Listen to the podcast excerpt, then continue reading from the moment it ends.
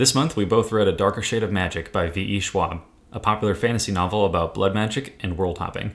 Kell is London's royal messenger.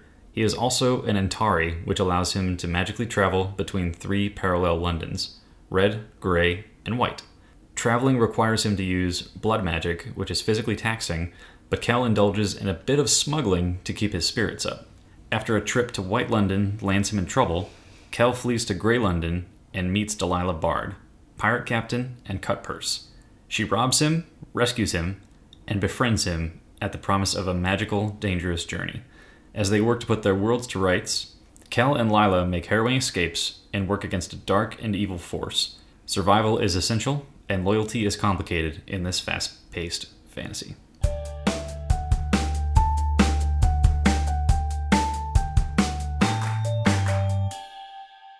Welcome to He Read, She Read, the podcast where a couple of married bookworms discuss what they're reading and learning.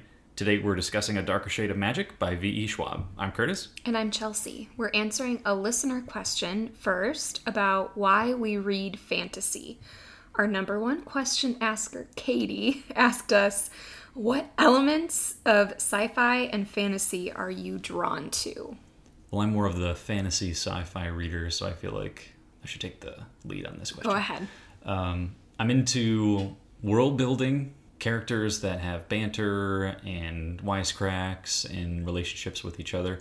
And I think a big factor for me is commitment from the author to building a wide and expansive universe. Because I look at the sci fi and fantasy series that I'm really into, it's like Lord of the Rings, Star Wars, Game of Thrones, that are all thousands and thousands of pages that I can really dedicate myself to and dive in. I think that I'm a little bit less inclined to like that expansive fantasy. I've read a couple of Game of Thrones books and I liked them fine. The fantasy that I tend to like is fantasy that's got a little bit more grounding in reality. So I really like the Outlander series because it's also historical fiction, but it has a light fantasy element. I liked The Hazel Wood by Melissa Albert because it was fantasy, it was fairy tales, but it was grounded in real life. And I guess I'm more focused on a plot that moves along quickly and gets me lost in the story rather than the details of the world. Sometimes, if there are too many details, I get overwhelmed because I just want to focus on the core of the characters and the plot and what's going to happen next. I feel like what you just said is going to lead into our discussion on a darker shade of magic and kind of pay dividends for why we both of us feel the way we feel. Yeah, and I will say I tend to read more young adult fantasy than adult fantasy. Mm-hmm. And you tend to read more high fantasy, like series that are meant for adult readers Mm-hmm. than YA. Although I've introduced you, like Red Rising, I would call Red fantasy. Rising, I would say, is like the only YA fantasy that I'm into, but I really enjoyed. I feel like that has more detail and is a larger world than like what you're talking about. Yeah, It's got the elements of like a larger, high Mm-hmm. fantasy book that I enjoy. but remember, we listened to the audiobook and I kept falling asleep in the car. I think that I should read those in paper format and I would like them better. Mm-hmm. Okay, do you want to launch into our discussion? Sure. Um, People are going to hear page flipping, and sorry, listeners, but I'm not going to be able to edit it out. You're just going to have to enjoy the ambiance, okay? just enjoy that we took copious notes and are referencing back into the book and Yes. actually wanting to talk about it. Can I just read the dedication first? Because that's my first note that I have is I just love this dedication. Mm-hmm. For the ones who dream of stranger worlds. That's you. I, that's me. I like that a lot. That's very well done by the author. That's a good dedication. Um, so the first question is, what did you think of the setting and world building of the London multiverse? And then sub question, which London did you feel most drawn towards or connected to?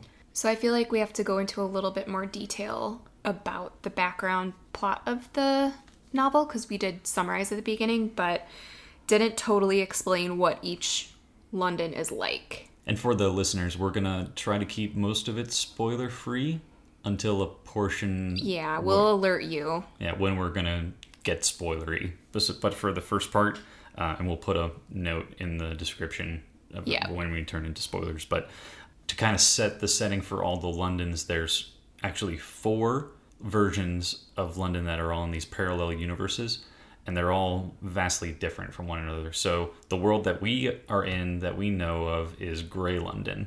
So there's no magic in there. Um, people are not able to use the magic in sense that Kell is able to, and Kell is from Red London.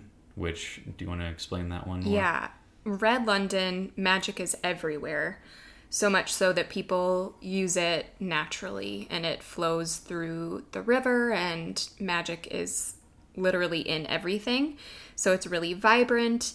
And the royal family that is in Red London sort of adopted Kell because he is special. He is an Antari. He has these special powers that allows him to take messages for them to the other rulers in the different Londons.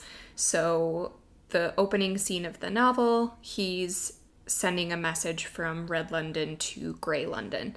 And this is all according to V.E. Schwab. She said it's like 1800s. Yeah, and the I think 1819 I have mm-hmm. written down.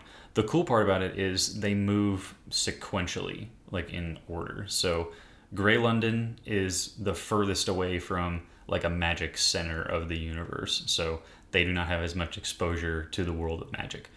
Red London is the closest to them, and then following Red is White London. So that city has been at war um, with Black London, which is the closest to the center of the magic universe, which we didn't mention in the intro. Um, but White and Black London have been at war for centuries when we introduce to the novel. Except So- Black London is closed off. because in Black London everything was it was like pure magic. So people would speak a magical language. Magic was in everything, and it got to the point where it was overwhelming. And then, in order to protect themselves, Red London actually cut off communication and flow with White London, essentially leaving White London up as a sacrifice to be consumed by Black London, Yeah, only the royals talk back and forth to each other. and only through Antari. So people like Kell, who are the only people that can move between the worlds. It used to be where flow and people could move back and forth between all of the worlds. Yeah. And I feel like this is already getting convoluted, but I knew it would because describing a fantasy is always difficult. But basically, Red London is magic, Grey London is no magic. It's what we think of as our human regular London. White magic or White London has magic, but it's like repressed and it's darker and kind of evil and dangerous. And Black London is forbidden, it's closed off, it's dangerous because the magic is completely uncontrolled. Right. Kell and the royals are the only ones who know about the other worlds. Otherwise, the humans that inhabit them are unaware that there are other worlds besides their own. Yeah, which is the cool part that I liked because there's a little bit of the subterfuge and like royal plots and stuff like that.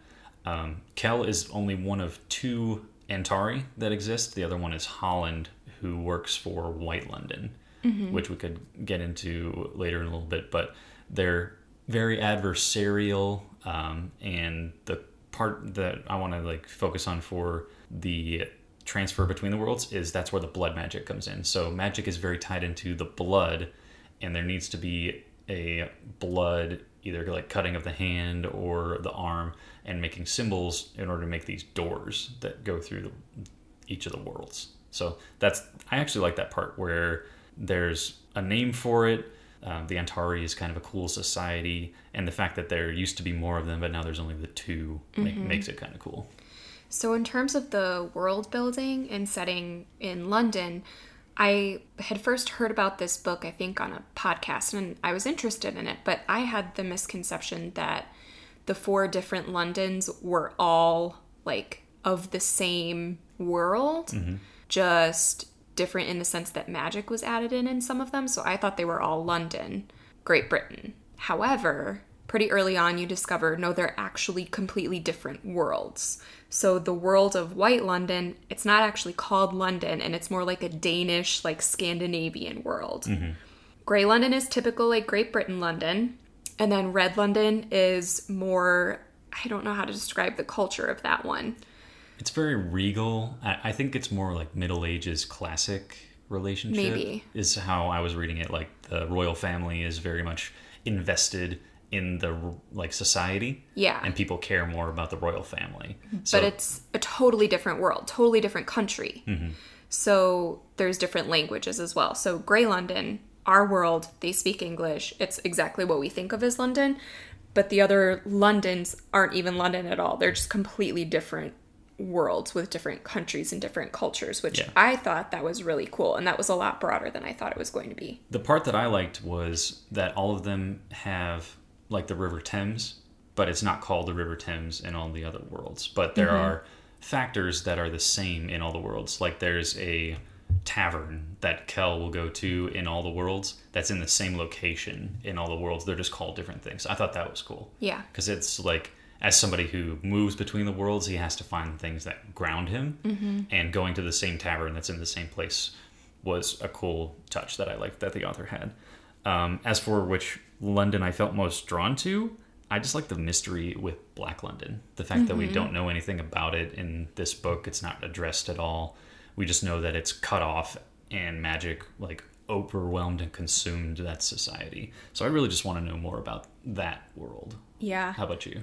I actually really liked all of the scenes in White London. Yeah. And I would be interested in reading a book like on the history of White London and specifically on the two twins who are serving as the king and queen of White London, the Danes they call them. Um, Astrid and Athos was that? His Yeah, name? I forget. Yeah.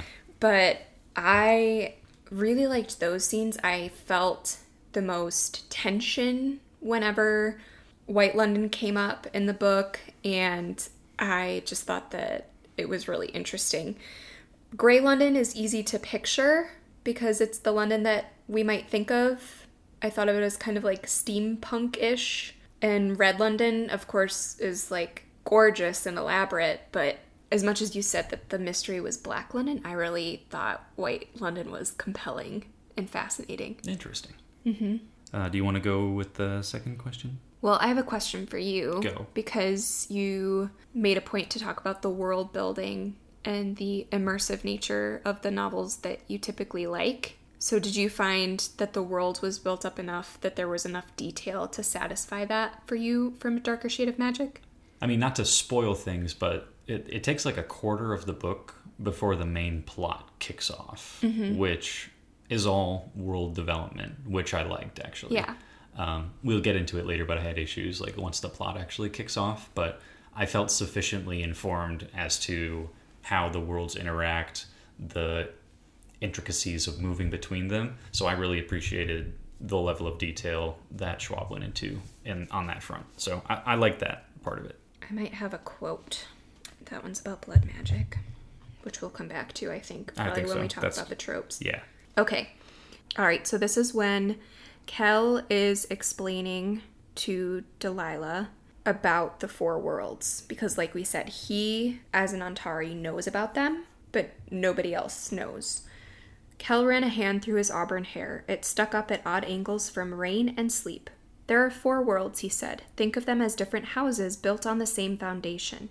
They have little in common save for their geography, and the fact that each has a version of this city straddling this river on this island country, and in each, that city is called London. That must be confusing. It isn't really when you live in only one of them and never think of the others. But as someone who moves between, I use color to keep them straight. Grey London, which is yours, red London, which is mine, white London, which is Holland's, and black London, which is no one's. Yeah, the way that I envisioned it in my head is they're all like a they're in linear fashion, and if you pictured like a fire is at the center of the universe and is magic, mm-hmm. the further the world is away from the fire, the less exposure it has to magic, which would be gray, red, white, and then black is the closest. I have another quote that goes with that. The other Londons sit between, Kell explained. A small book rested on the table by the bed. He brushed his thumb over the pages. The worlds are like pieces of paper, he said, stacked one on top of the other. That's how he always thought of it. You have to move in order gray London, red London, white London, and black. So I kind of like that that's how I pictured it. Probably just because he described it like that of mm-hmm. Like pages next to each other, like you know on a Word document when it says collate and then it has the pages stacked. That's what I pictured. That's the nerdiest thing. That works too. what nerdier than me picturing them as like being away from a fire? That's like fantasy nerd. Eh, yeah. Did you identify any fantasy tropes or main tenets of the genre? And what did you think of those? Um, well, like the big one is the blood magic or magic in general, and the like the passage that talks about that one is um, where they're talking about like how it's a reverent thing. Um, so magic is neither an infinite resource nor a base one. It was meant to be used but not abused, wielded with reverence as well as caution. So it's like this cautionary tale of yes, Antari can use this magic, but we've already seen what happens when a society uses too much magic, like what happened with Black London, where they try to control it, where it becomes part of their language. So that was kind of like there's a cautionary tale with using too much magic, but still like he has a reverence for it, and it's like something that he incorporates into his work and his life, but is not something that he's trying to abuse. Mm-hmm. So that I, I like that relationship between it. Um, other than that, there isn't really like mythical characters really. Like there aren't elves or dwarves or anything. There's it's all human based but it's really magic and um, moving between worlds which i thought was really well done. Um, one of the other tropes is like the the forced amnesia portion of Kell where he's got a scar on his elbow that is uh, like symbolic for memory.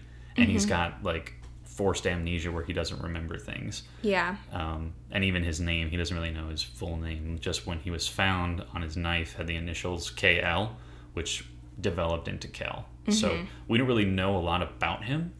And there's that mystery element of yes he's an antari and he's revered in this society or feared one of the two but he doesn't know who he is. So he's on his own like quest to figure out who he is and he has these powers that he doesn't really know a lot about mm-hmm. and just uses cautiously. So those are like the main tropes that I found, which I thought were pretty effective Yeah, it definitely follows the hero's journey. for sure.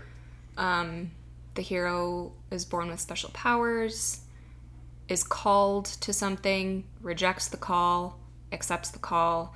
It follows that basic pattern that you see in Lord of the Rings, Star Wars. One of the main things about the magic throughout the entire book, balance seemed to be the theme. Yeah, I was wondering, you know, why. And then I kind of came to the conclusion that magic was synonymous with power, whether that's political power, because the royals you can see are kind of using magic in order to gain more power. right. And because Rhy doesn't really have a good connection to magic, they're worried that's mm-hmm. going to be a reflection on him as a leader. Right. And so it seemed like the theme of the book was how to balance power when you have privilege because Kell has this privilege of having power, other people don't. Mm-hmm.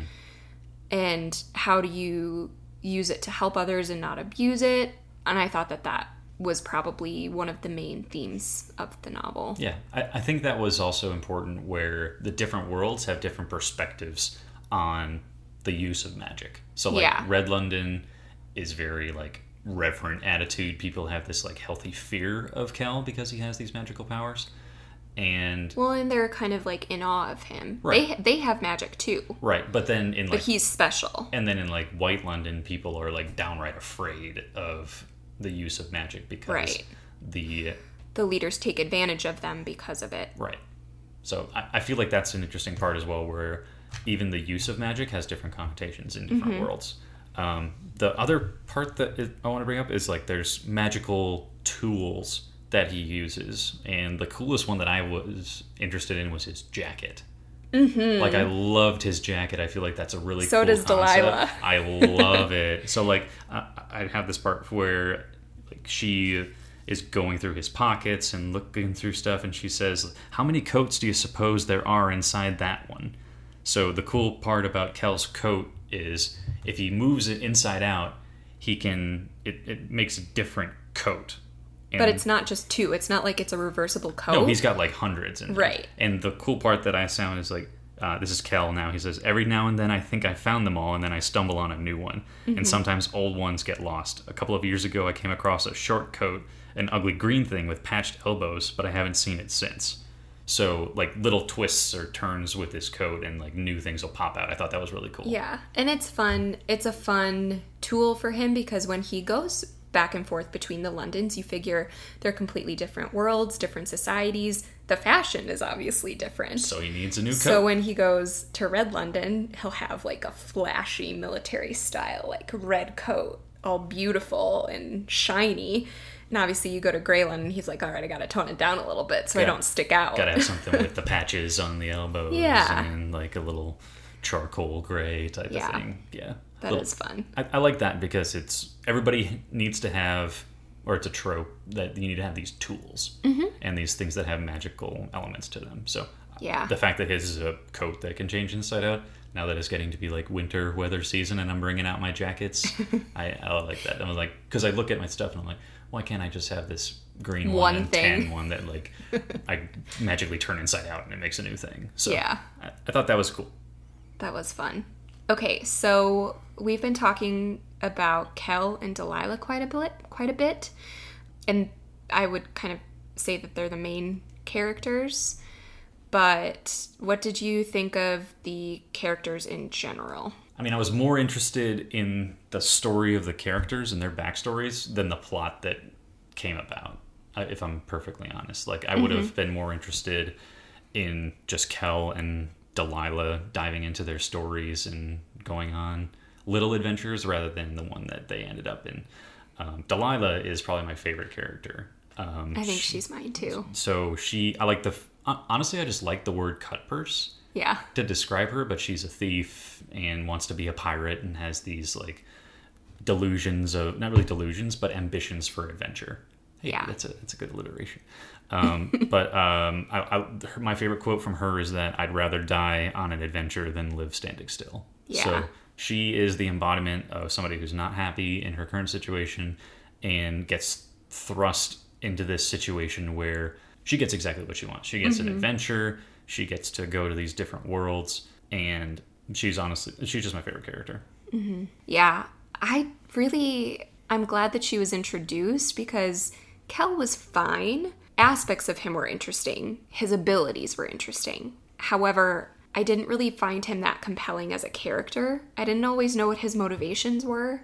And then until the very end, you don't really see does he care for people? Is he selfish? Like I didn't really feel like I knew him the way I knew I knew who Delilah was from the first time she was mentioned mm-hmm. and the first scenes that we saw her. Yeah. Kell, it took a long time to figure him out, which maybe that was the point. Yeah, I feel like Kell is more meant to be like delved into in a sequel where we can find out more about his backstory. I think we will. and I'd, I'd be more interested in just a journey of self-discovery for him where he kind Yeah. of figures out who he is what his background is how he got his amnesia who he mm-hmm. was before so Well, and maybe that's the difference is Kell maybe doesn't know what, who he is. no i think he's still on a journey trying to figure himself out and the fact that he Yeah. smuggles things between worlds even though he isn't like supposed to is him just trying to feel something and Delilah knows who she is and she's not going to apologize for yeah, it. she wants to be a pirate captain and steal things from people I and- think one of my favorite parts of the book was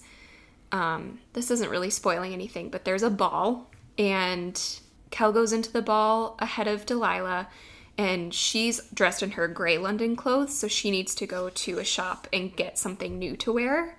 And in a lot of other fantasy novels, you know, Delilah is identified as a female character, but she's got these really androgynous attributes. So one of my mm-hmm. favorite things is she goes into the shop and you kind of think like, "Oh, she's going to come out in this beautiful ball gown" if you've read enough fairy tales. And then she comes out and her outfit is described and she's got this kick-ass jacket that's kind of like Kell's mm-hmm. and she's like so proud of her boots because she like knows you can't be a pirate without the perfect pair of boots and she just really finds a lot of power in her androgyny she kind of cross dresses as a man in order to not be taken advantage of but she's totally fine with being mistaken for one and doesn't care. And so she's just really totally fine with that, like, fluid area and knows what she likes. And she likes bomb jackets and cool boots. She and I just love that. She also loves knives. Yes. Which I bonded with her immediately over because, like, later in the story, she ends up with this knife and she's like showing it to Kell and she's like, "Hey, isn't this cool?" It the grip on the knife has metal curves around the knuckles. And so she can, she's like, you can use it for hitting. So you can stab them, or you can knock their teeth out, or you can do both, not at the same time. but, Yeah. And he's like, didn't you already have a knife? And she's like, you can never have too many knives. Yep. So I, I bond with that because Multi tools and I buy knives all the time. Yeah. you can never end up with. and you many. know what? They do come in handy because whenever I'm like, oh, I need to open this package, but I don't have scissors nearby, you're like, oh, pocket knife. Boom, ready. They're in like multiple. It's just that like military Boy Scout. never in the kinda thing. Never in the Boy Scouts, but made No, up for but it. there's so much between like Army and Boy Scouts, the preparedness stuff Oh yeah, that you can draw parallels to. there's a good bet that in most of my shorts or pants, there's a pocket knife that's just sitting in there somewhere, and Yeah. or a, and or a flashlight. Yes. So I. I ag- love that part about Delilah where she knows who she is. She just loves knives and jackets and boots. I actually thought Rhy was a fun character. So Rhy is Kell's kind of Adopted brother. in Red London. So he's like a member of the royal family. He's the son of the king and queen. And He's the prince. so Kell is like trying to train him in magic to be more adept because when you're the king, you're supposed to have a better connection Yeah. to magic. Um, I, I, to be honest with you, I didn't really get a lot out of their relationship. No, so I didn't get much out of their relationship. There's hints at a bond between them, but it almost seemed like because Kell was adopted into this family, he doesn't know for sure how or why, and he doesn't really feel like he belongs with them. That there's a little bit of tension between himself and Rhy. But then by the end, it seems like they're so close and they love each other so much. And that confused me. Yeah. Um, however, I did like Rhy. I kind of like that he has his flaws, that he's not good at magic. And kind of, I think seeing how he navigates that in the next couple of books will be interesting. But he's also, he's a lovable party boy, which is very rare. He's like a Prince Harry, Yeah, that's a good way to put it. Or he's just like this lovable rogue that's never going to be king. Yeah, pretty much. Except Rhy is probably going to be king. Yeah. eventually. Um, the note you have in here is like, how did you feel about the pacing of this story? But we didn't even talk about Holland and the twins. I loved the evil twins. I don't really. You can tell they're evil right away because they're really mean to everyone when you go to White London. Also, they drink people's blood. Yeah, it's creepy and awesome. But I mean, if blood is the source of magic, Yeah. then they're all just like, yeah, we're gonna get that blood. I mean, Holland, you kind of are supposed to have mixed feelings about, I think. And I see how he served his purpose. But I feel like he was just kind of a throwaway character. A little bit, yeah. So, so Holland is the only other Antari that's known in existence. Yeah. and he's been forcibly bonded and like in bondage to the twins. Yeah. to where they like have this control on him and they can make him do whatever they want. So you kind of feel bad for him in that sense. But he's also just kind of a dick. Yeah. So you're like, was he like that before, or is the Yeah. is the bond making him? It's hard to tell. I feel like he was that way before, like had to be, but part of it is just aggravated by the Yeah. fact that he's in bondage and subservient to these like crazy people. And they allude to the fact that he could have vied for power in White London Mm-hmm. because White London is always in upheaval. So there's just like a constant turnover of nobles. Like the royal family does not have a lineage there. It's just whoever is strong enough to take power. Yeah. So there's this allusion to the fact that Holland at one point could have taken over, but he ends up being subservient to these evil twins. Yeah. I honestly felt mad for him, but then I also, whenever he's around, I feel like he's just a dick. Yeah, I think that's how you're supposed to feel. But I, yeah, I love Lila. I think she's such a fun character. She's my favorite. I feel like I would enjoy a story with Kell more if it was delving into his backstory because that was interesting. I think you'd have to read on to get what you want. Well, we'll see if I'm at that point where I want to read more when we get to these, some of these later questions. Yeah. So, how did you feel about the pacing in general, like the plot? I mean, I've already said that the first quarter of the book, um, Kell and Lila don't even meet, and it's like world building. I felt like that portion of the book I enjoyed the most. When we start kicking off like the actual plot, I didn't really enjoy it. I felt like it was not as in depth and kind of things happened too quickly. And we can delve into satisfaction with the ending in a bit, but sufficient to say I enjoyed the first quarter of the book. And then once the main story kicked off after that, I felt like things just went too quickly for me to really engage with. How about you? I was happy with the plot. But like I said, I am most accustomed, if I read fantasy, it's usually young adult fantasy. And in young adult fantasy, it has to be page turning because the target is young adults, like short attention span. um, it has to be really fast paced. And so I felt like I enjoyed reading this book the whole way through, but I loved like the last 100, 150 pages because it was like boom, boom, boom. Things keep happening dominoes. Yeah. And I liked that because it just like took me away through the end and I wasn't thinking about anything besides what would happen next. Yeah. So I know we tried not to talk about this too much before recording, but you did mention that you felt like things got resolved too quickly and too easily. Yeah. And I can see that, but I don't think it bothered me.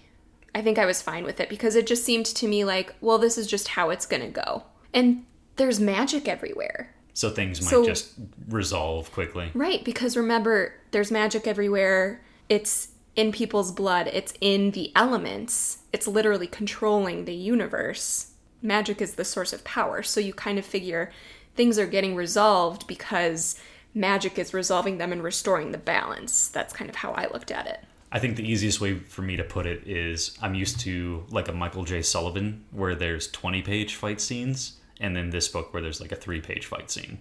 I think that's why I liked it because I would not read a 20 page fight scene. I would get too bored. Uh, yeah, that's just the difference. Like I, I was reading this book, and when there's conflict, I'd be like, "Oh, it's over already." Like it, I felt like it resolved itself too quickly for me to be really feel that sense of satisfaction. I hear you. But I get where you're coming from, where like it's just trying to be like moving on to the next thing, be page turny, and uh, like because of the target audience, I think. Yes. It's not young adult though. No, but she's a she's written for young adults prior to Yes. this, so I wonder if that like bled over into the style a little bit. And I do think, like, I would recommend this to students. Oh yeah, for sure. It's I would have been all about reading something like this in high school. I think so. I think I would too. So I think with the compelling characters and the way that the plot moves quickly, that this would be great on audio. For sure. I have to renew my free trial on Audible, so I might do that too. But today's show is brought to you by Audible, and Audible is offering our listeners a free audiobook with a 30 day trial membership, which I think I might just take advantage of to get the second Well, since we're offering it, you might as well. Just go to audibletrial.com slash he read she read to download a darker shade of magic or i believe the second one is a gathering of shadows for free and start listening. It's that easy. Go to audible.com slash he read she read to get started today. So again to download your free audiobook today go to audibletrial.com slash he read she read. Again audibletrial.com slash he read she read for your free audiobook pretty much for the rest of the episode, I think we'll talk about some spoilers. Goodbye for now, people. You're you've been warned.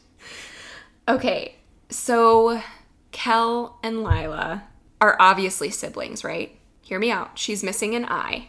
Antari have one black eye and one like color like colored like what we think of any regular human eye. and they do say that sh- they feel like she has some connection to magic. She's able to travel between the worlds even without the stone right and at the end of the book.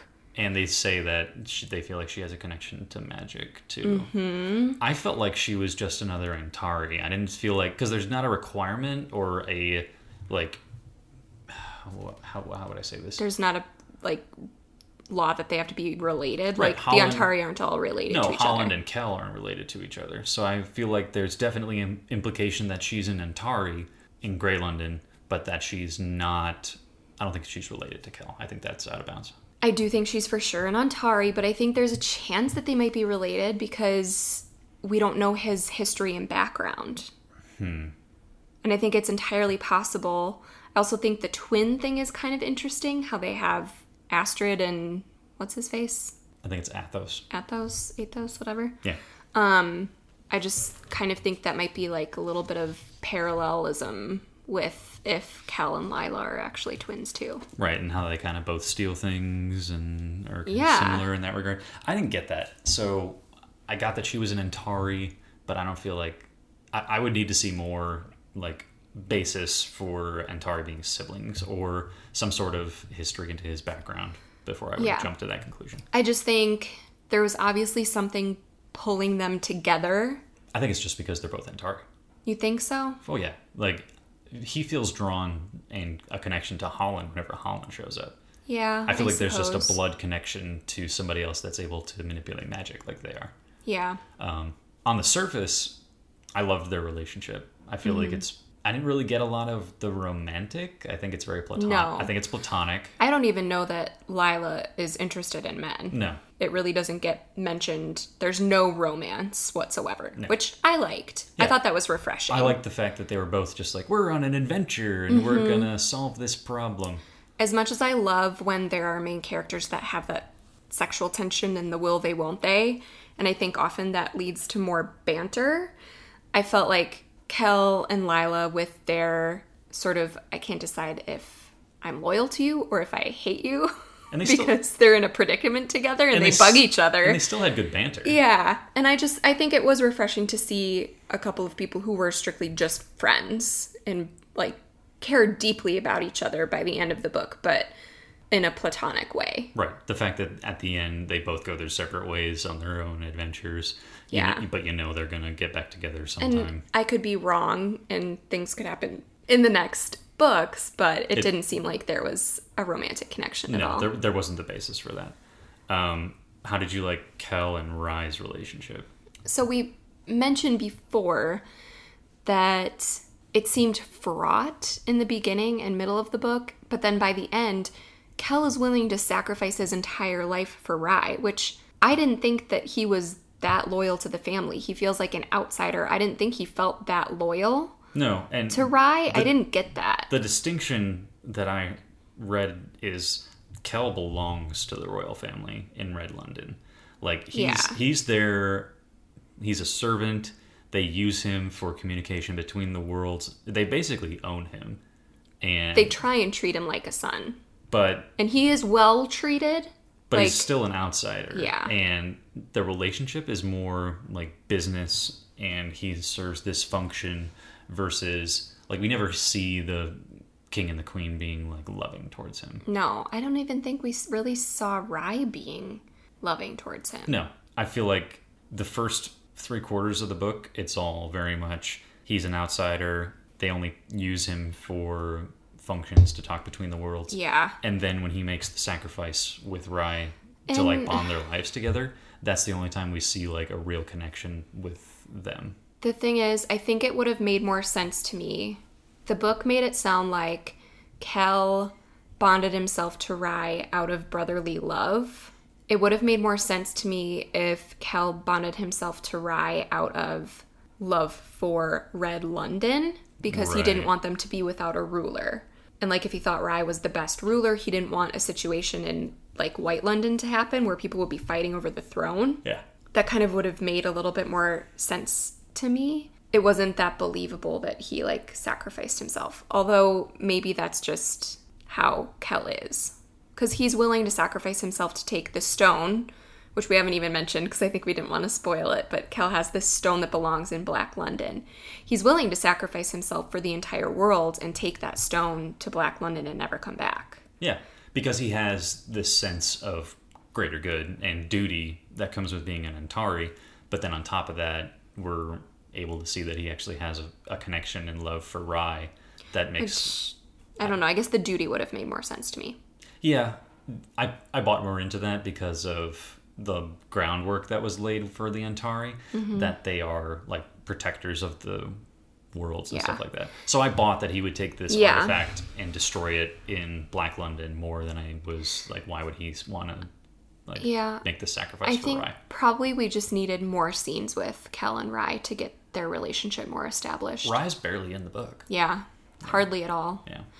Did you think that Rhy was going to end up being in cahoots with Holland? Because remember, there's that scene early on in the novel mm-hmm. where Holland is meeting with Rhy and you don't know why. And then he doesn't get mentioned, but it seemed like it was kind of like pushing you towards thinking that Rhy was coming up with like an evil plot. Or I thought since he didn't have magical powers and he didn't seem to want to work for it, I thought maybe he was just trying to get magical powers like the easy way out. Which ended up being what happened is he went to Holland trying to because he wasn't mm-hmm. didn't have that much of a connection and then ended up in the same situation that Holland is in where he got marked and bonded back with the twins in White Right. where they were using him as like an inside agent. I'm just saying, I've read so many books where in typical YA fantasy, Rhy would have been the villain. Yeah, I didn't see that at all. And that's what I thought was going to happen. But I was glad that he wasn't and that it was actually White London invading. Yeah, I, that didn't connect with me.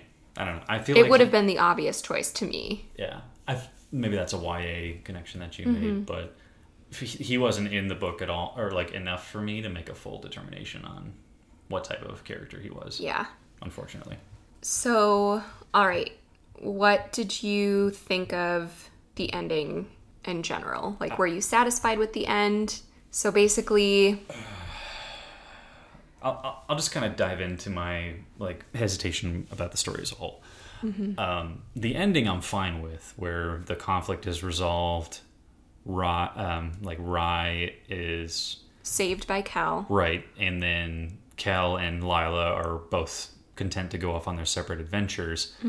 To me, the problem is unresolved questions that I have, and then also I feel like the story moved along too quickly for me to really get invested in the plot. I feel like the plot was just too many things were happening too quickly for me to fully get invested in. Like, and something that I don't really understand is so they're in Kell's in White London, right? He gets drunk in the palace with Astrid and Athos. Mm-hmm. He's walking about the streets, and then this woman shows up and plays on the fact that she knows he's a smuggler, gives him a letter to take back to Red London, and gives him this little packet, uh, or like The stone. right? Which eventually is the stone that is a fragment from Black London. Who's that lady? Where where did she get the stone? And how did she end up in White London? And like where where? And then he gets to Red London and feels like the hairs on his neck stand up, and then there's people there that are waiting for him. Who set him up? Mm-hmm. Like it, that's never resolved. Like the whole point that becomes down the line is that Astrid and Athos are trying to take over Red London using magic and are using. Like, I thought they set him up. but then they try to get the stone back. They set remember yeah, but remember they set him up because they had the other half of the stone. But then why? If they have both parts of the stone and they're trying to fuse them, like if they both if they had both parts, remember they were trying to get it to put it back together to use. They wanted I think they wanted to do that once they had taken over Red London so that they had the foothold there. but why did they need to send the stone to Red London the first place? They were framing him, remember? I don't know. I that that part didn't really click with me because if they were trying to get the stone halves together and use that as like this tool for using magic, Mm-hmm. they probably could have used that to go between the worlds anyway. Because Yeah. because the stone has that power. So why would they go through the trouble of trying to set him up and then take the stone right away once it got to Red London? That part doesn't really make sense to me. Yeah. I just remember like in the final like battle scene. Yeah. So Kell and Lila have to go back to White London to fight the Danish twins. And the twins are like obsessed with beating him of their own power. And so they've kind of got this obsession with like being the most powerful and the most magical. Kell kind of plays on that where like they were like beating his butt with like magical powers, and then he like plays them for fools, being like, "Hey, you Yeah. can't beat me by yourself," which again, typical resolving it too quickly. Yeah. Um, but again, my problem with the whole thing was I don't really understand why or the like how he got set up and who set him up to get this stone to Red London. And then there's like this whole other portion of like a B storyline where there's like this manifestation of magic that is taking over Red London where people are killing each other or mm-hmm. people infested by this magic like and then magic itself like speaks to Kell mm-hmm. and then is like this evil manifestation that's trying to take over The dark black magic. right yeah. and then he has to like fight that i wanted something where it's like that like evil manifestation of magic is the one that set him up and had the, the stone and was had this like grand plot to turn like the whole world into black london i would have been more in, into a storyline like that because if we're meant to believe that the danish twins had both pieces of the stone then split them apart and then right away wanted to put them back together that doesn't make sense so like that's the that's the problem i had with the story is I don't remember if they did have both right away. so then who had the stone and gave it to the lady I'm feeling like maybe I read too fast. No, I because I read back and went over this part. It doesn't really add up. So somehow this I was just content to go with it. Now you're ruining it. I'm, I'm this I'm glad that like we're having this discussion though because now you're into my frustrations and how my brain works because I got to the end and I'm just like there are unresolved things and also this whole beeline story that was happening while they're trying to take the stone through the Londons and get Yeah. back to Black London that really doesn't make any sense. When you think about the next books in the series and you figure there's going to be more drama with Black London, Yeah. like we're going to end up there, right? Mm-hmm. You have to figure that there are powers at play that these worlds can't be held separate for forever. Yeah. But then I was really hoping for, like, when he has that confrontation with the evil magic, for them to kind of reveal that they were behind the whole thing the whole time. And, Yeah. like, set him up with the lady and the letter, and were the ones that put the stone and into his hands. Because as it stands right now, I just have too many questions to be fully Maybe satisfied. you should have written it. I'm just saying, like, I'm not satisfied with the story. And I, I don't feel think like you're supposed to be because you're supposed to want to read the other ones, the no, next books. it's it's not even that. It's I have read stories like initial stories that are trilogies where I am satisfied with the conclusion, but still have unanswered things that need to be resolved. My problem is I feel like there are plot holes that were not fully explained that I could have just pushed the I believe button and been like, hey, yeah, this is happening. But I have questions and it doesn't make sense to me. So I just didn't I didn't enjoy it as much as probably you did or other mm-hmm. people would because I felt like there were things that warranted explanations that never got explained. You're Such a nerd. I'm I'm just saying, like I that's the expectation that I have as a fantasy reader is I have like if some, if a plot comes up and a point is made, I feel like it needs to be resolved. But you said that they were being resolved too quickly throughout the book. Yeah. So like the fights and the confrontation and oh yeah, we got to get th- we're on this journey like we're off to see the wizard type of stuff where we got to get this stone to Black London. That whole part Like their challenges, their trials in between were all too easy. Exactly. And then in addition to those things happening too quickly, there were problems with the plot and holes. Basically, what it boils down to is it was a 400 page book that you wish was an 800 page book. even si- And even I was six, happy with 400 pages. probably. And I don't want to ruin your experience with me like saying these No, things. I was just saying that. I still enjoyed it and I would still read the next books in the series to see what happens, especially because I love Delilah Bard so much yeah. that uh, it's worth it to me to figure out where she goes. I, I just feel like I'm the o- I'm on my own little island here where I'm the only one who has problems with this book cuz This is beloved. I know and everybody seems to like have no problem with it and just is like, yeah, this happens.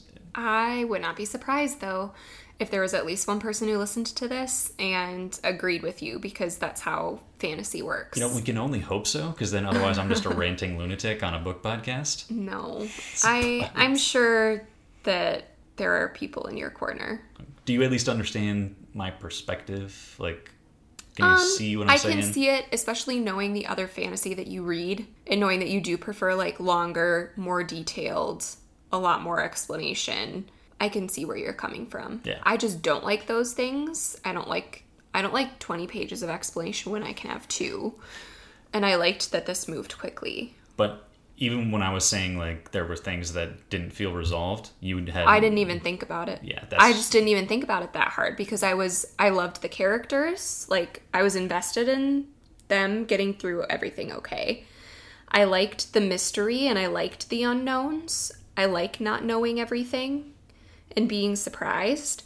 And the plot was moving quickly enough that I was just on the adventure and Yeah. I didn't I didn't care to think about it as deeply as you did. Yeah. I also read it faster.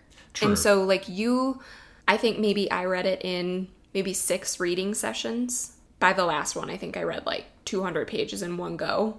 I was reading it in like You read it in smaller chunks. like 50 to 100 pages and then I was going through it like over 3 weeks. yeah.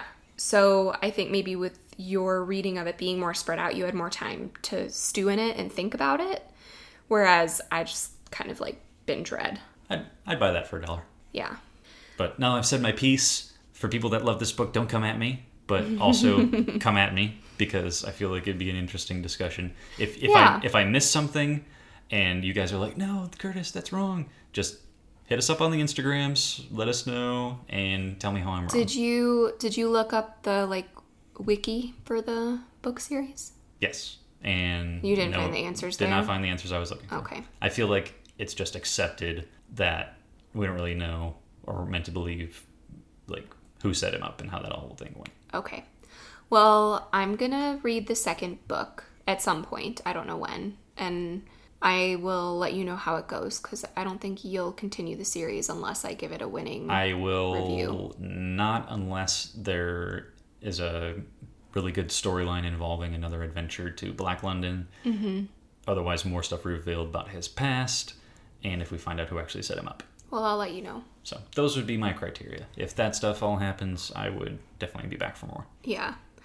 So, according to my research, Sony has purchased the rights to adapt A Darker Shade of Magic for a limited TV series. We talking HBO or Netflix or I don't know. It hasn't gotten to that point yet, I don't think. Okay. Gerard Butler is the one who snatched it up, for which makes me skeptical. as like a producer. Producer, yeah. Oh, God, I hope he's not in it. No, maybe he'd be he'd be a good Holland. Yeah, actually, okay. I'd be fine with him as Holland. He'd be a good That's Holland. the that is it though. Holland or the King. No, he'd be a good Holland. Like he plays like the gruff. But if he's anyone besides Holland or the King, I'm out. But he he would be fine as Holland. okay. He would be okay. So the question is, who do we see as our dream cast? Yeah, who would you like to see in it? Um, Kell, Zachary Levi. He's too old. No, he's not. Yes. No. I thought of Kell as in his early 20s. Eh, I mean, yeah, but you're gonna see some changes like as it gets adapted. I feel like Zachary Levi has enough sci-fi and fantastical experience that he could pull it off, and also, it, I don't know. I, f- I, I just like him as an actor, and I feel like he's got like the uh, how, do, how do I say this? Like Kell isn't supposed to be like this ultra handsome Ryan Gosling like lady killer No, type that's thing. why. He's supposed to be like lovable, but also like reverent of magic and kind of a little bit of a nerd. Yeah, that's Zachary Levi That's why Tom Holland as Kell. No. First of all, he's British. no. Tom, Mm-hmm. Tom Holland is he's he's in too much stuff. Exactly. He's in too much stuff. but I think he would be perfect. I don't know. He he feels like too on the young side for me. Okay, so here's what Barnes and Noble Fantasy Cast says. They say for Kell, they imagine Dylan O'Brien. Excuse me, Tom Holland is his age. They're casting the babies. I can see Dylan O'Brien actually. They also say KJ Apa or Rami Malek. Not Rami Malek. For Lila, they say Ruby Rose. No, no, no. I just don't think she's a good enough actress. Just no. For Rhy, they say Daniel Kaluuya. I could see him as royalty. I'm here for that. Yeah. Uh, the twins, Tilda Swinton. And Mark Warren. Oh, That's who they say. I totally just pulled Tilda Swinton out of nowhere. Is she really on there? Okay, yeah, she is. Ah! But I feel like that's like too obvious. Oh, but she'd be good. But I pictured, again, I pictured them younger. Yeah, I pictured them like young and ambitious. I don't know. I feel like Tilda Swinton would be perfect. She could play that role in her sleep. Let's get somebody who's like gonna do a different take. I mean, it's basically just rehashing the White Witch in Chronicles of exactly, that's boring. But she's good at that. That's a good role for her. Hmm, I don't know.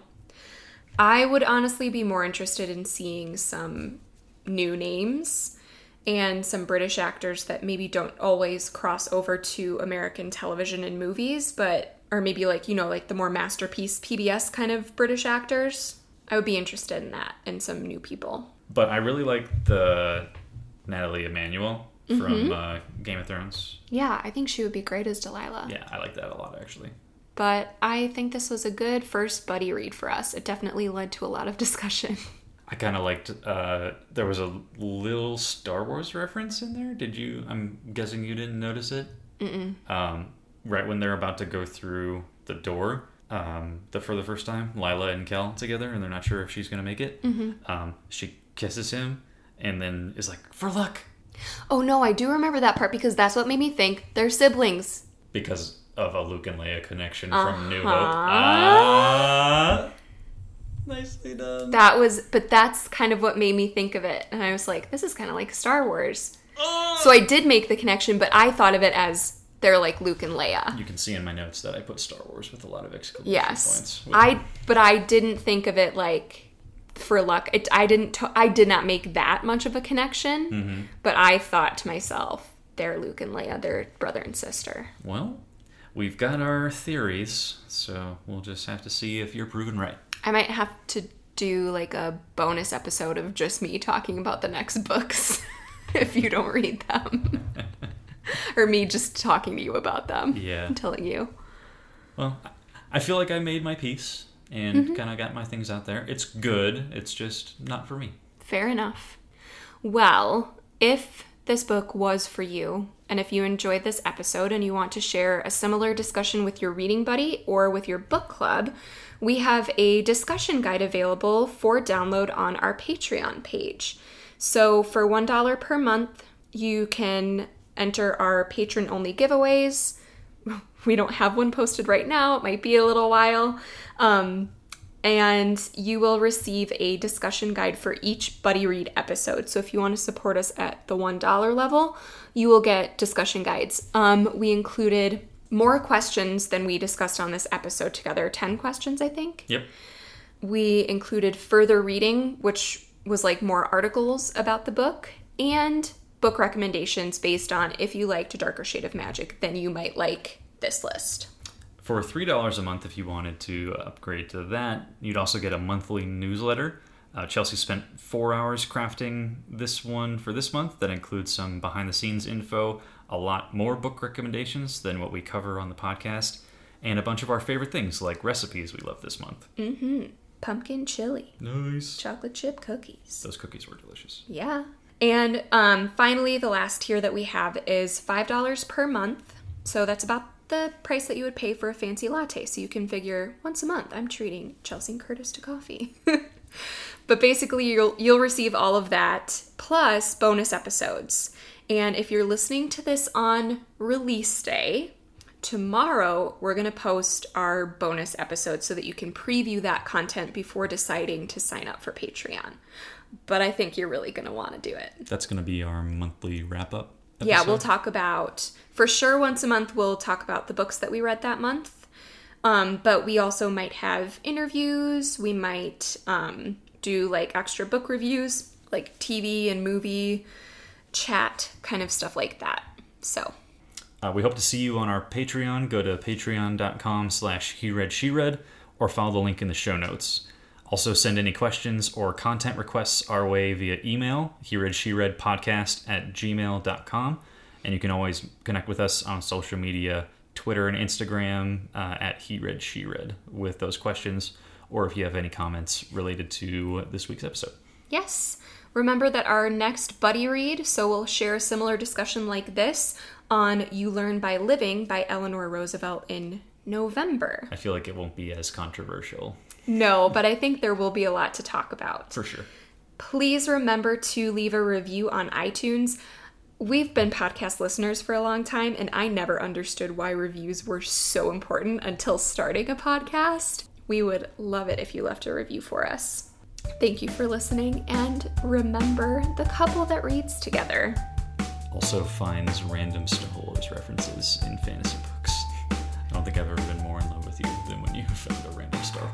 reference. Thank you.